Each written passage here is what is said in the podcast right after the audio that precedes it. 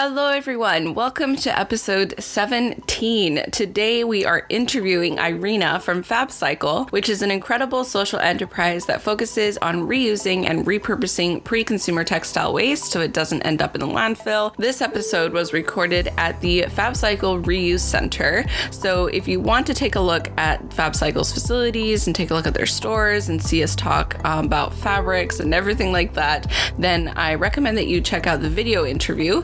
It's linked in the show notes for you to join us there virtually. And because it's on YouTube, you can leave a comment, share your thoughts, ask questions, whatever it is that you'd like to do, and we'll be there to support you. So without further ado, I'm going to quit rambling here and let's jump right into this interview. Thank you so much for joining me on the Naturspired podcast. This is the first interview on video podcasting format, so I'm really excited. So before we get started, I'd love it if you could talk a little bit about yourself and what FabCycle is, and then we'll dig into what is pre-consumer textile waste and how that can relate to circularity. Awesome. Yeah, that sounds good. So thanks for having me here, Chris. We're here at our Textile Waste Reuse Center. Right here, if you look in on our video, you can see all the materials. So everything here is textile waste. We actually collected from our local industry, from Vancouver apparel manufacturers, just like independent people that sew, film industry, schools, basically anybody that has textile waste. And our mission is to capture those usable materials and make sure they don't end up in the landfills. And the reason we have so much is because there is that much. Yeah, there is actually that much. So the whole thing with this industry, and even like as a hobby, if you are a maker, if you sew, or if you are a business and you make clothes, you are actually dealing with a lot of physical materials. And as such, you accumulate things over time. And so if you're a business and you're in the business of making clothes, for example, so you will buy fabric over the course of your business. Mm-hmm. And once you have leftover fabric, or you have things that you're just not going to use, or even have like a slight defect that doesn't exactly match your main product, what's going to happen is you're going to be left with all these rolls or these materials that you have to figure out what to do with. Most businesses don't have the capacity to actually go and sell it because they're busy running a business. Yeah. And so what ends up for them to do is they do the easiest thing for them to do, which is just dispose out of it. So that's when we come in and we connect to manufacturers in Vancouver, and we just tell them, hey, we're here. If you need us, just holler. We're happy to come and pick up your materials and make sure they don't end up in the landfills. Also, when they dispose of materials, they actually pay for waste disposal fees. So we're actually saving them money by not just clogging their bins with materials that are actually usable. Mm-hmm. And we'll take it and make sure they're used. And, you know, the people that work in those companies, they don't want to waste the stuff. They don't want to dump it. Like, they're human beings that see the value, but they don't have the capacity, and sometimes even not even the decision-making process to actually decide what to do with it. Yeah. So when we take the stuff and we give it life, they're really, really happy that we're able to do that. That's incredible. Yeah. That's really awesome. For those of the people who are listening who really don't understand the term pre-consumer textile waste, they've only heard about post-consumer textile waste. I feel like there's a lot of talk about, you know, secondhand sustainability and vintage and all those kind of things, but not a lot of focus is put on what happens before it's come into clothes. If you could kind of, in your own way, give a broad definition of what pre-consumer textile waste is for those who don't understand what it is. Yeah, happy to do so. So think about it this way. So every product has a life cycle. Every human has a life cycle. Everything we have has a life cycle. So we make it, we use it, we dispose of it, or it gets recycled into something else. That's just part of how we do things. And with textile waste specifically, often when I talk about textile waste, or even when people refer to textile waste, they often refer to clothing. But if you think about the usage stays, clothing is what's considered to be post-consumer waste, mm-hmm. because it means that consumer has already used it, mm-hmm. and it's already been through the cycle. So that's why it's post-consumer. Whereas the materials we collect, it's considered to be pre-consumer textile waste because it's all the textiles and materials that are being used maybe in the production process, but it's before it reaches the consumer. Yeah. So that's kind of like the definition point. And so most of the textile waste out there, it's actually post-consumer textile waste. Yeah. Because people have a lot of clothes. Yes. And pre-consumer textile waste, which is where we're at, the fabricals, things like that, it's actually a lot smaller compared to the clothing out there, the waste. However, because the industry is so big, it's such a big industry, 15% wastage, you know, from when you cut fabric and you have like leftover stuff. So 15% out of it might not sound like a lot, but when you talk about such a big industry, we're talking about enormous numbers, and we're talking about enormous environmental impact, enormous carbon emissions, enormous just like materials that are wasted. And even here, like you can only see this part, right? But there is fabric over there, there's fabric in the back, there's fabric everywhere. And that's that we still, as pre-consumer textile waste, don't even cover the surface of what happens after post. So it really, I think that's why it's so important to bring up this topic, because there's still waste being happened at every stage. And that's why I think it's so important.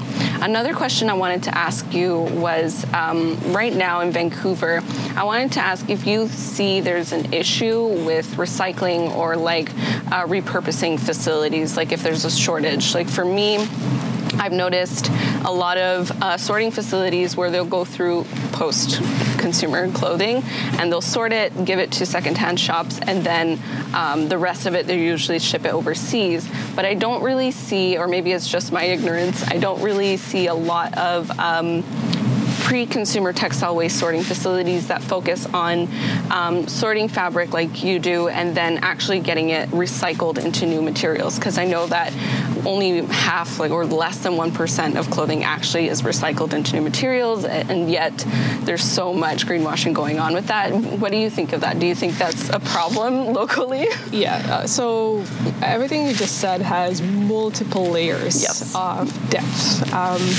And I'll try to address some of the things at least, because it's a very complex system, because it's a very old system, and also it's a very large system. So we're talking about a lot of different stakeholders, a lot of different people that are part of it, and a lot of also inefficiencies or things that are not like connected. Mm-hmm. So I'll start first with maybe just a traditional industry with clothing, how it's usually being treated, how it's usually being processed, just so you kind of get an idea of like how things have been going before and so far.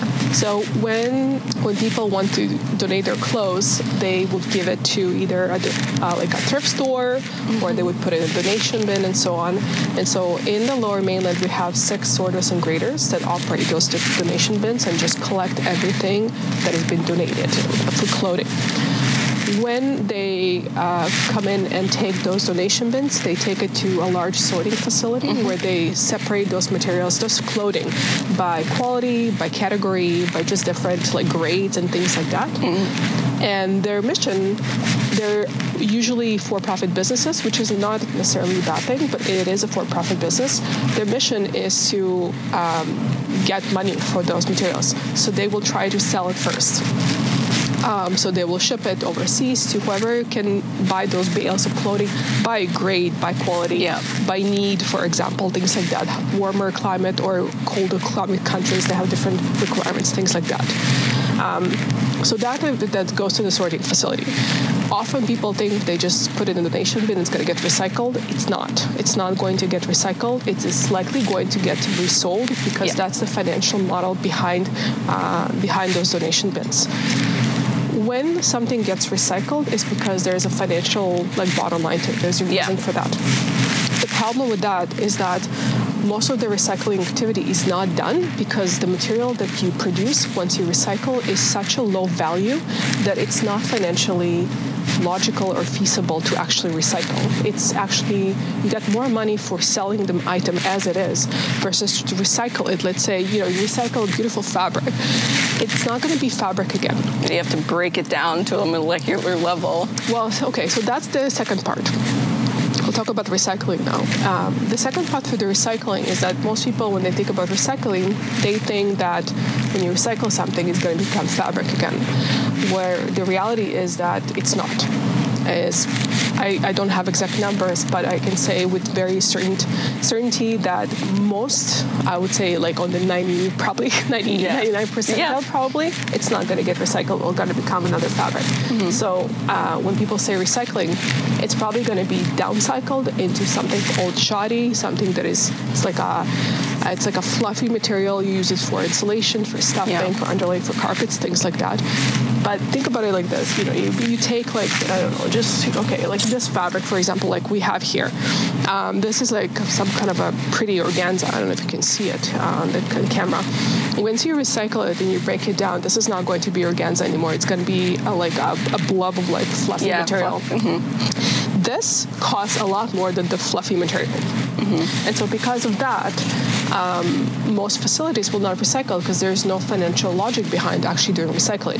Also, there's so much waste out there that they can recycle their own waste and then sell what they have. They don't need to recycle it. That doesn't make sense. So, but that's downcycling. There's another option for recycling where it's more like a chemical recycling, where you break down the materials and then you can recreate another fiber. Yeah. So downcycling is one thing. Another is like fiber to fiber recycling you can do. So for example, it's done very often with polyester. Yeah. So you can break down polyester materials into a specific chemical process, and you can make new polyester yarn again. The problem with that as well, it's not perfect, because once you recycle something, it actually degrades the quality of the recycled material, and so you still have to introduce a lot of virgin materials to make something recyclable. Yeah. So you can do fiber to fiber recycling. You can do other downcycling. Either way, the system is not efficient, and the end product you get with the recycled material can really hard to compete with a new virgin material. As such, we don't have the economic systems to support that. Like you try to sell something that is lower quality, even though it's recycled, who's going to buy that? That's a problem, right? You got to have the supply chains to actually gonna buy this material. So there's a supply and demand there. So that's why the systems are a bit more complex. Not a bit, they're quite a lot more complex. And it's so great to hear you explaining it, because a lot of people don't understand that issue. And it's still an issue that I hope, more innovation and more demand for it can make it more feasible. Because another thing is the price, let's just say to staff the people that will be able to, really break down that fiber into new fiber. That in itself, you need scientist level, employees. You need facilities, you need labs, and that's a very big financial endeavor. And that's why I think it's so important for people to understand that it's not the way that it's advertised. You can't just it's made from recycled fibers, boom. No, there's a very complex system, and it's important that you're explaining it so well, because people really need to understand that if it's saying it's recycled, they would, if they actually recycled it, they probably give a very extensive breakdown on their website of how they did that, because it takes a lot of work. And when you actually do the work, you really want to share the work that you did, because you did it the right way, right? Another question I wanted to ask you, the thing that we were talking about a lot is there's just so much waste, both from pre-consumer and post-consumer, and it's getting out of hand.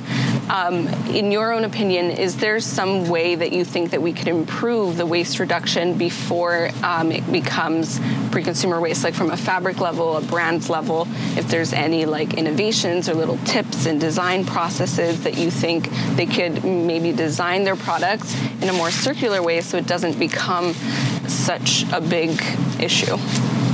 So from a designer perspective, you mean? Yeah, from a designer perspective, sure, yeah. Or from a fabric perspective, whichever one you feel that you're more... Like a fabric mill or... Mm-hmm. Okay. Well, I think the most important thing is just awareness and the desire to learn more about the process itself. The process of becoming aware that you actually have tech waste and how much of it is not it's not just like a quick process. It's a journey that every brand and every person that is part of it is taking, and takes a long time to kind of actually, first it's like actually accept you do have textile waste, and then also there's sometimes like almost like a grief that you're really trying to like find options what to do with it, but there's no options. Yeah. And then there's like almost like a grief period where like, okay, oh my God, what am I going to do with this? I've so been there. I so want to, but there's nothing. What am I going to do? Yeah. And so I think it's really important that people take their own time to really map out and outline their own processes within their own systems. Planning. So that's the first thing. So I think one of the really good stuff, yeah, exactly, is working with consultants like yourself, Chris, to really outline the process within their own systems. And it's not just the same systems. It's also the people that work part of it, the stakeholders, the internal and external.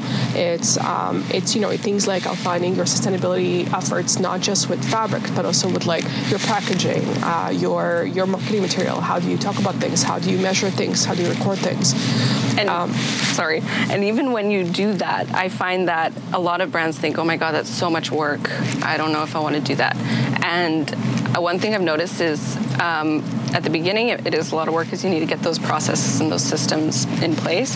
But once you actually do it, it can actually become more of an affordable thing for you. Like it actually can save you money, because then you're actually wasting less, which means you're producing less, which means you're buying less, so there's less effort and money and time put into it.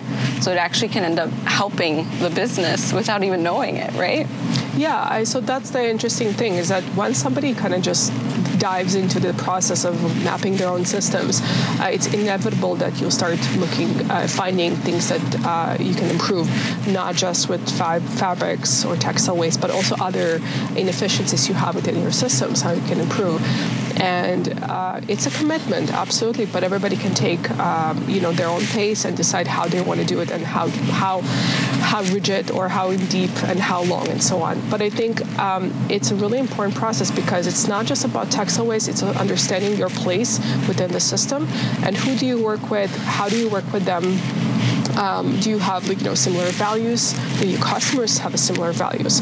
And so when you talk about creating cost-efficient processes because of that, I agree. It's not just because of the textile waste. It's because you are looking intentionally at your own processes and you're finding inefficiencies to improve them. So it's not just about that. It's like it's more of a holistic approach to your business. Yeah. And of course, you're going to save money because you are intentionally looking to make things better. Yeah, I find that super interesting, because that's the part that people don't think about. They think, this is going to cost more, it's going to be more work, and it's like, no, it might for the first month or two. I'm not going to lie, it does take some time to get used to new habits with anything, not just business.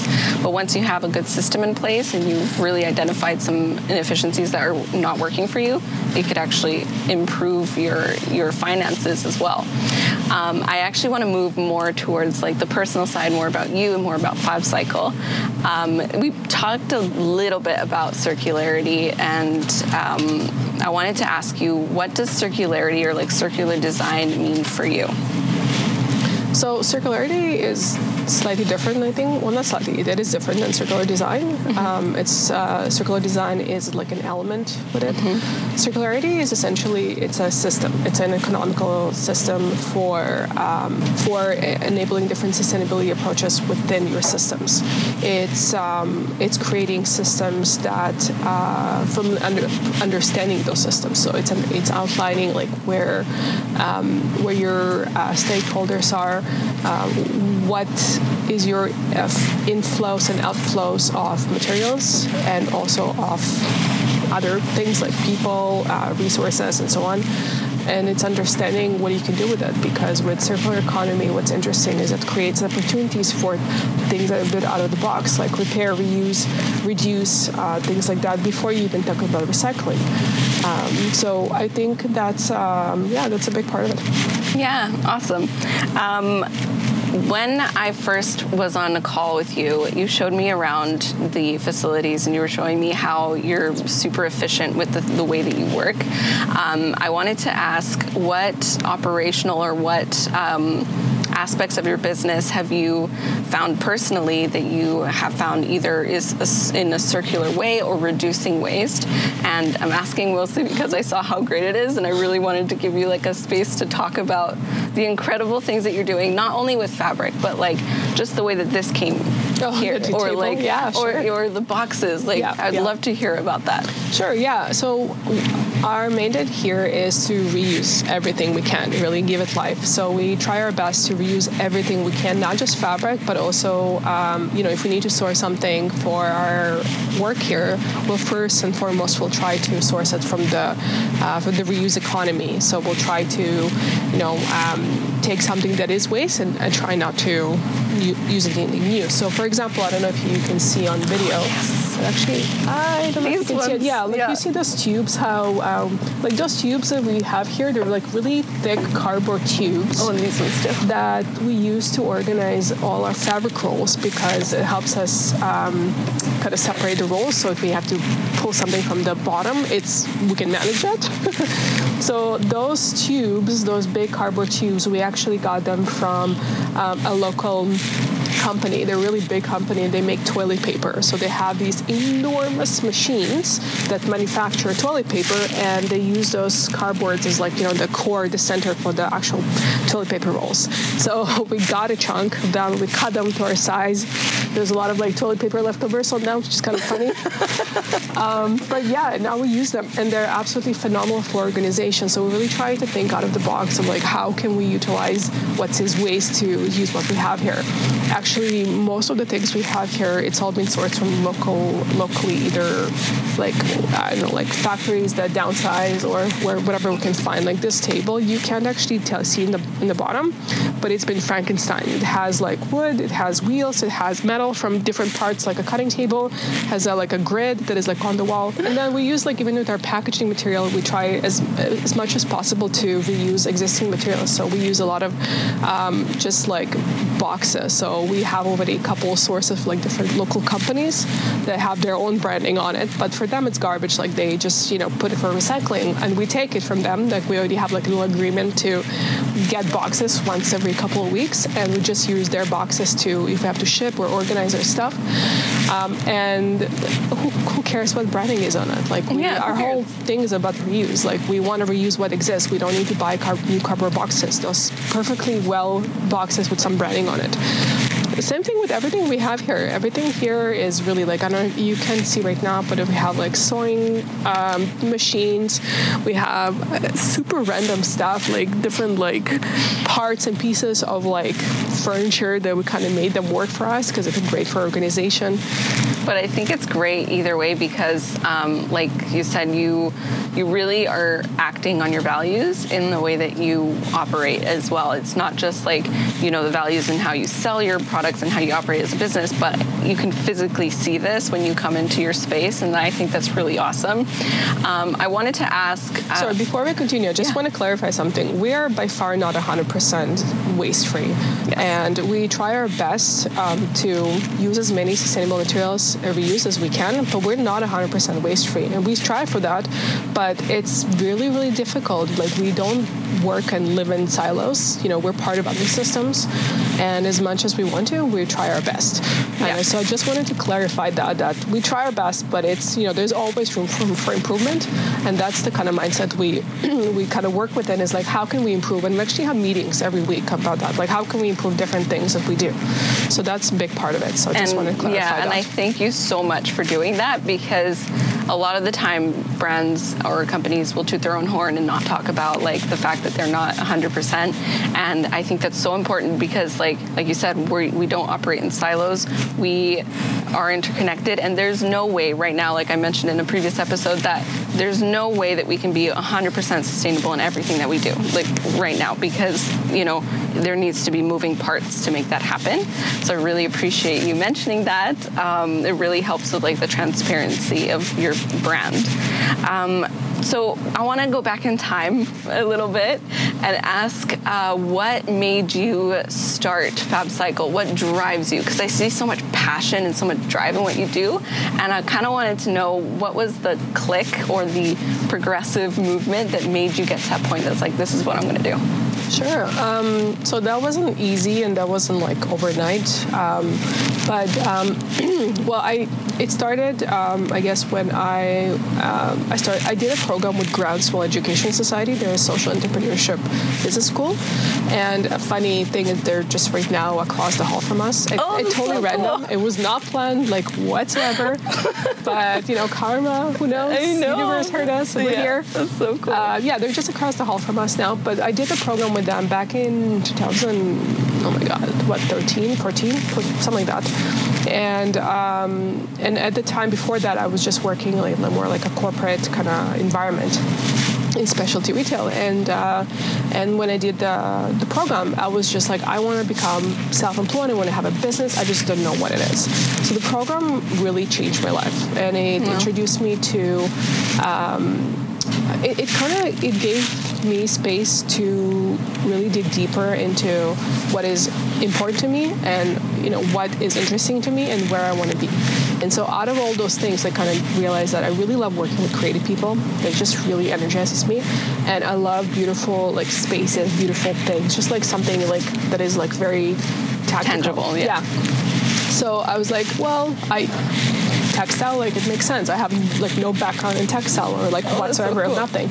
So I started digging into what does it mean to have a social enterprise within something related to textile or apparel. And I landed on post-consumer textile waste, clothing, and repairing stuff like that, because that's the biggest one. Yeah. And so because of Grantsville, I actually created a nonprofit called Framework Education Society. Oh yes. Which is it's a nonprofit, and our mandate is to bring back repair skills to life and empower communities. But essentially, what it is, it's a grassroots organization that, and we create a space for people to come in together and learn how to repair their own clothes. Just have that ability and that empowerment of you can sew your own button. It's not scary. It's not threatening. And we'll give you this accessible and very welcoming place to come and learn yourself. So we won't do it for them. We'll not repair anything for them, because we actually encourage people to go and pay business. No, to go and pay alteration businesses. Oh, okay, yeah. If they don't want to do it themselves, but if they want to do it themselves, we will teach them for free. We'll give them the tools and the experience to do that.